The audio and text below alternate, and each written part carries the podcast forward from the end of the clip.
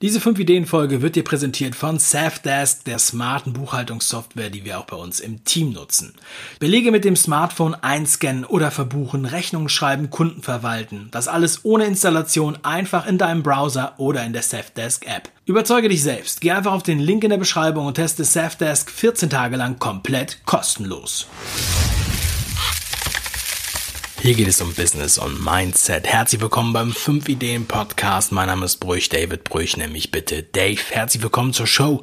Heute gibt's ein Behind the Book Spezial und zwar spreche ich heute über das Buch Storytelling in sozialen Medien von Gary Vaynerchuk. Ja, du hast richtig gehört, die lebende Legende.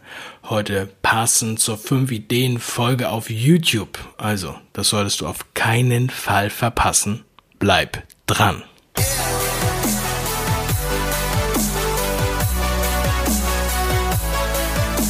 Als ich 2015 zum ersten Mal von Gary Vaynerchuk hörte, dachte ich mir, wer ist das denn? Kenne ich nicht. Was macht der? Vielleicht geht's dir jetzt auch so. Lass mich dir ein kurzes Intro geben.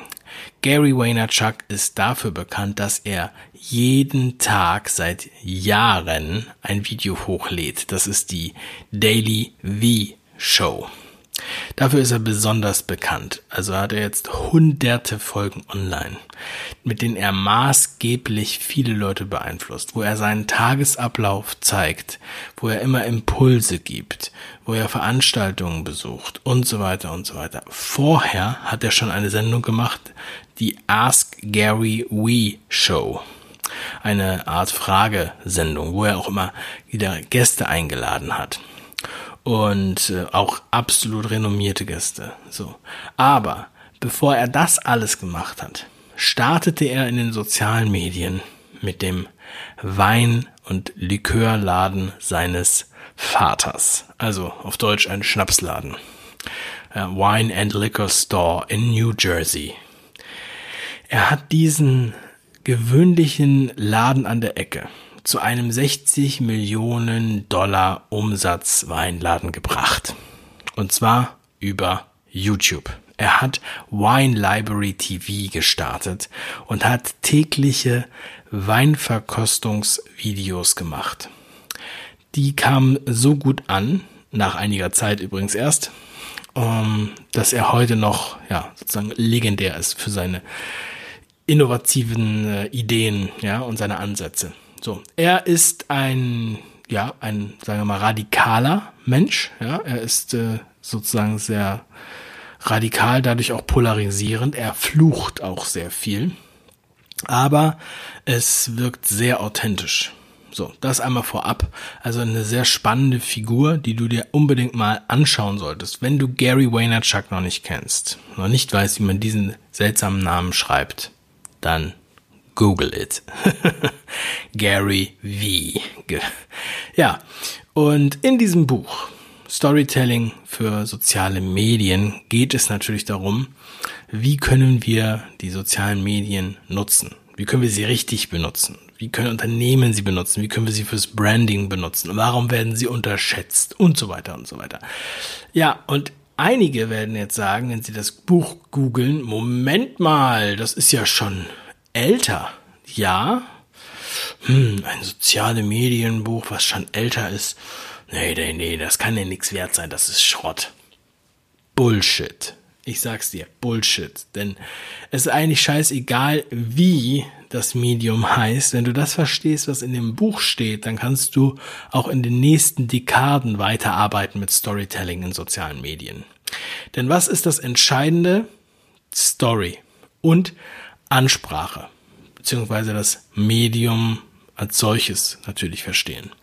Aber, und das habe ich auch in anderen Podcast-Folgen schon öfter gesagt, es ist am Ende des Tages egal, ob das Kind jetzt Facebook heißt oder sonst wie oder MySpace oder ob es YouTube heißt oder ob es von mir aus IGTV ist. Ja, als das Buch rausgekommen ist, gab es noch keine Stories bei Instagram und es gab noch kein IGTV, aber es ist ja auch keine Anleitung für die einzelnen Plattformen. Es ist eher an der Metaebene, ja. Und äh, von daher braucht man auch keine neue Edition von diesem Buch rausbringen. Es wäre unsinnig. Es geht hier wirklich nur um marginale äh, Beispiele. Ja, so. Aber was ist das große Ganze? Das große Ganze ist zu verstehen, dass in den sozialen Medien nichts von jetzt auf gleich passiert. Man investiert, man baut auf und man braucht auch eine Geschichte. Der Gary bringt das ähm, mit einer ganz geilen Analogie zum Boxen. Ja, er bringt die Analogie des Boxens mit rein und sagt, ja, die Leute denken auch immer, sie boxen ne, und es geht eigentlich nur um den letzten Schlag, um den rechten Haken, der das K.O. verursacht. Aber das ist ein Irrglauben, den man so oft sieht. Das ist so ähnlich wie alle wollen in den Himmel, aber keiner will sterben. So. Und bevor man diesen rechten Haken effektiv auslösen kann, muss man vorher im Boxkampf auch schon strategisch investieren. Das bedeutet, man hat viele Bewegungen, die dem vorangehen. Man hat viele Schläge, die dem vorangehen. Es gibt, ja, eine, eine lange Choreografie. Letztendlich geht Gary sogar so weit, es mit Schach zu vergleichen und sagt, beim Schach hat man ja auch eine Strategie, die man verfolgt, bevor man jemanden matt setzen will.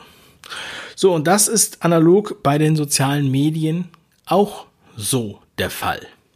Soziale Medien sind unheimlich stark verknüpft mit Content Marketing. Und Content Marketing ist Pull Marketing. Das heißt, man zieht das Publikum an mit wertvollen Inhalten, mit Lösungen, mit Unterhaltung, mit ja, etwas, wonach man sich sehnt. Ja? Und nicht einfach nur friss oder stirb, zwei zum Preis von einem. Das kann man machen, nachdem man Aufmerksamkeit hat. Ja? Dann kann man mal den rechten Haken schwingen. Dann kann man etwas ja, eindeutig Werbliches machen. Aber bis dahin geben. Geben und zwar straight im Sinne von geradlinig, authentisch, integer. Dass man, ähm, dass man einfach äh, ein, ein, eine authentische Person am Ende ist. So. Und das auch für Marken gedacht. Das heißt, Marken heutzutage werden emotional aufgeladen und werden ja zu Persönlichkeiten ein Stück weit. Es gibt eine eigene Sprache, die die Marken sprechen. Und es gibt aber zudem auch eine eigene Sprache jeder Plattform. Und die muss man erstmal verstehen.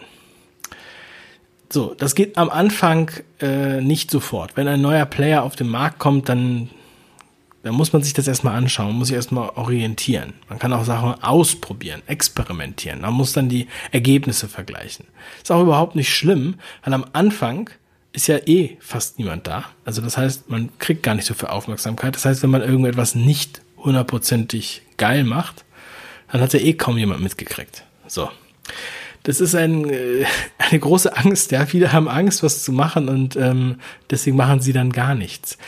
Ihr könnt euch das nicht vorstellen. Ich habe fast jeden Tag äh, spreche ich mit Leuten, die mir genau mit diesen Ängsten entgegnen. Die sagen, warum es alles nicht geht, was alles das Problem ist. Es gibt dann rechtliche Probleme, juristische, äh, juristische und rechtliche ist das gleiche, äh, ästhetische Gründe, ähm, funktionale Gründe und so weiter. So, und ich sage euch, nur wenn nichts macht, macht keine Fehler. Also egal was ihr macht, ihr werdet Fehler machen. Es sei denn, ihr macht gar nichts. So. Und ganz, ganz speziell und wichtig sehe ich auch, dass man diese Medien wahrnimmt und ernst nimmt. Denn vor, als ich angefangen habe mit Content Marketing, 2012, da wurde noch gesagt, was soll denn der Scheiß, was soll der Quatsch, ist doch nur für Kinder. Ja, und das ist so ähnlich wie Gary das in seinem Buch beschreibt. Denn die selbsternannten Marketing-Experten oder vielleicht auch ernannte Marketing-Experten der letzten Jahre, die haben oft äh, Stagnation. Das ist ganz natürlich. Ja, aber man kommt dann auch nicht so leicht hinterher. Deshalb mache ich ja diese Sendung, dass man einfach, dass der Appell ist und die Inspiration ist, sich damit ernsthaft auseinanderzusetzen. Und ähm, die Sprache des Mediums zu sprechen, die Muttersprache. Man muss sich hineindenken in den Nutzer. Was für ein Nutzer sitzt da gerade? So, erstmal, mobile Nutzung ist erheblich. Also 50, 60, 70, 80, 90 Prozent in einigen Zielgruppen. Mobile Nutzung. So, wir sehen das bei einigen Kanälen, die wir haben auf YouTube. Da sind 95 Prozent mobile Nutzung bei den jungen Leuten, bei den Jüngeren, ja, also die 18-Jährigen. So, und weiß nicht, wie alt du bist. Ich bin jetzt 34. Ich hätte mir es auch nicht vorstellen können. Ich bin schon viel am Handy. Definitiv.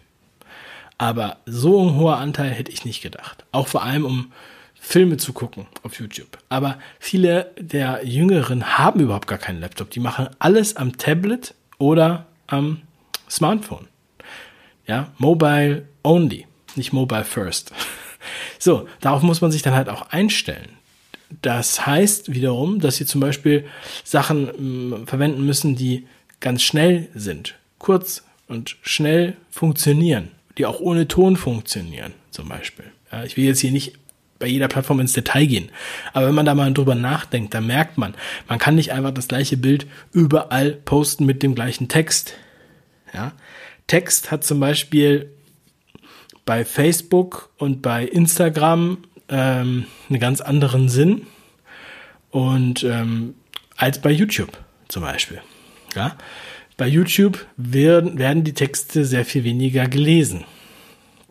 So, dann hat man auch ähm, sozusagen, ich habe im, im 5-Ideen-Video das Beispiel gebracht mit den Videoplattformen.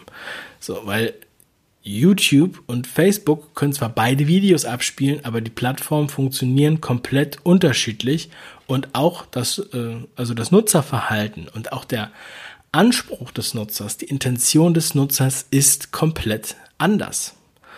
Ja, das ist so, sagen wir mal, als wenn ich jetzt, äh, wenn ich jetzt zum Beispiel zum Supermarkt gehe, ja, im Supermarkt, da kann ich auch Handwerkszeug kaufen. So, ich kaufe da jetzt einen Hammer. Ja, okay.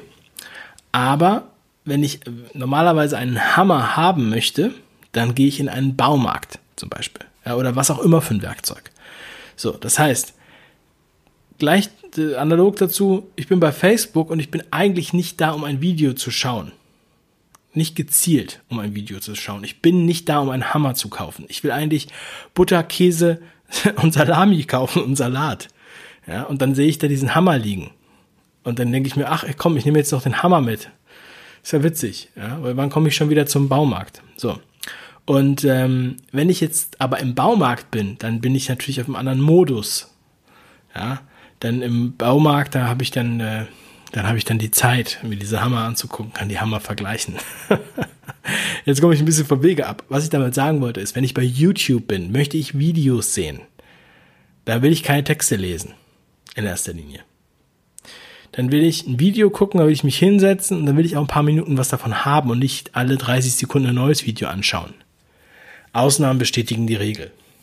Wenn ich bei Facebook bin, will ich mir nicht 10-minütige, 20-minütige Videos anschauen, weil ich will eigentlich sehen, was meine Freunde gerade zum Mittag essen. Ja? Oder wo die im Urlaub waren. Oder ob ich ein Like bekommen habe. Oder ob einer in meiner Gruppe was geschrieben hat. Das heißt, komplett unterschiedliche Brillen, die ich aufhab. Instagram auch wieder ganz anders. Instagram sehr, sehr tagesaktuell über die Story. Wie viele Leute haben meine Story gesehen? Haben sie interagiert? Liken sie meine Bilder im Feed? Haben sie meine IGTV geguckt? IGTV ist auch nicht zu vergleichen mit YouTube. Erstmal ist es natürlich ein Hochformat. Dann 10 Minuten Begrenzung. Und äh, in erster Linie sagen wir mal, nehmen wir es mit dem Handy auf. Man kann es natürlich auch vorbereiten und hochladen und dann reinpacken, ja, ganz klar. Aber es hat viel weniger Professionalität als YouTube. So, das kann sich vielleicht auch noch ändern. Aber es ist derzeitig, also wirklich was Unterschiedliches. Sie, sie haben zwar beide ein Videoformat, aber trotzdem äh, konkurrieren sie so gesehen nicht. Und man findet ja auch nichts bei IGTV. Wenn ich jetzt, also es ist nicht vergleichbar als Suchmaschine wie YouTube, wo ich dann sage, Rezept für dies und das oder Autoradio einbauen oder fünf Ideen aus dem Buch, ja, oder eine Buchkritik oder Erfahrungsbericht oder Musikvideo und so weiter. Es wird sicherlich noch etwas geschehen, ja, aber dieser Markt ist dynamisch. So, deshalb dieses Buch kann ich wirklich nur empfehlen, weil das Buch geht in die Metaebene, in die Strategie, die dahinter steckt. Und dann ist es egal, auch wenn es kein Google Plus mehr gibt und, kein, und Tumblr keine große Rolle spielt oder Twitter in Deutschland wenig Rolle spielt. Trotzdem lernt man aus diesem Buch extrem viel, was man verwenden kann für die nächste Social Media Strategie. Und Content ist immer gefragt. Content war vor hunderten Jahren gefragt und wird auch in hunderten Jahren noch gefragt sein, auch wenn es Facebook schon lange nicht mehr gibt. Ja? So, das einmal noch mal kurz ein Abstecher in dieses Segment. Und äh, was auch total geil ist, ja, man muss es einfach so sehen, du hast viel weniger Konkurrenz. Gerade bei neuen Playern kannst du extrem günstig rankommen, also günstig vom ähm, eigenen Arrangement, äh, äh, Engagement meine ich, rein und äh, günstig auch für Werbeplätze. So. Und ähm, ja, wenn es dann Millionen von Nutzern sind, dann schließe nicht aus, dass deine Zielgruppe da ist. Deshalb muss man die sozialen Medien ernst nehmen. Außerdem ist es so, dass wir generell äh, eine eindeutige Tendenz sehen, dass wir weniger Werbung sehen wollen. Ja, wir wollen keine Werbung einfach so sehen, die uns nicht interessiert. Retargeting ist was anderes. Das heißt, die Kette könnte so sein, du hast Social Media Kanäle, wo du das siehst, was du gerne magst, wo du ein Problem gelöst bekommst, wo du unterhalten wirst. Wenn du dann dort in diesem Zusammenhang ein Produkt wahrnimmst, draufklickst, aber es nicht kaufst, siehst du anschließend die Retargeting-Anzeigen. Das heißt, dann siehst du die Werbung, aber nur von dem Produkt, was du, ähm, was dich wirklich interessiert, beziehungsweise auch von dem Social Media Kanal, sozusagen, der dich interessiert. Das heißt, das ist einfach eine Brücke. Das eine äh, spielt ja nicht ohne das andere. So, und äh, das organisches Marketing, sage ich jetzt mal, und Paid Marketing, also bezahlte Werbung, sind ein Stück weit voneinander abhängig. Auch bei bezahlter Werbung brauche ich ja in irgendeiner Form Content. Ja. So, und das ist eigentlich gemeint, wenn man sagt, Content is King. Und deshalb ist es Bullshit zu sagen, das Buch ist zu alt. Deshalb mein Appell, beschäftige dich mit Gary Vaynerchuk, mit seinen Büchern. Er hat mehrere Bücher geschrieben. Aber ähm, dieses Thema äh, zeigt einfach nochmal ganz deutlich die Ernsthaftigkeit von sozialen Medien. Das finde ich mega. Das kann man auch genauso übrigens hier im Podcast mit aufnehmen. Ja, vielleicht hast du mein Buch Podcast-Offensive schon gesichert. Du kannst es dir kostenfrei bestellen auf podcastoffensive.de. Und es war eine Woche Bestseller auf Platz 1 in der Kategorie Werbung bei Amazon. Und zwar Werbung für Kindle und Werbung für Bücher. Also in zwei Kategorien letztendlich. Hat mich sehr, sehr gefreut. Wenn du das Buch noch nicht haben solltest, dann hole es dir. Und vor allem mach was draus. Ich danke dir für die Aufmerksamkeit in dieser Sendung. Wenn du es noch nicht geschaut hast, dann geh auf YouTube und guck dir die 5 Ideen Folge noch an. Ich freue mich auf jeden Fall und wünsche dir noch einen wundervollen Tag und eine schöne Woche. Bis dann, dein Dave.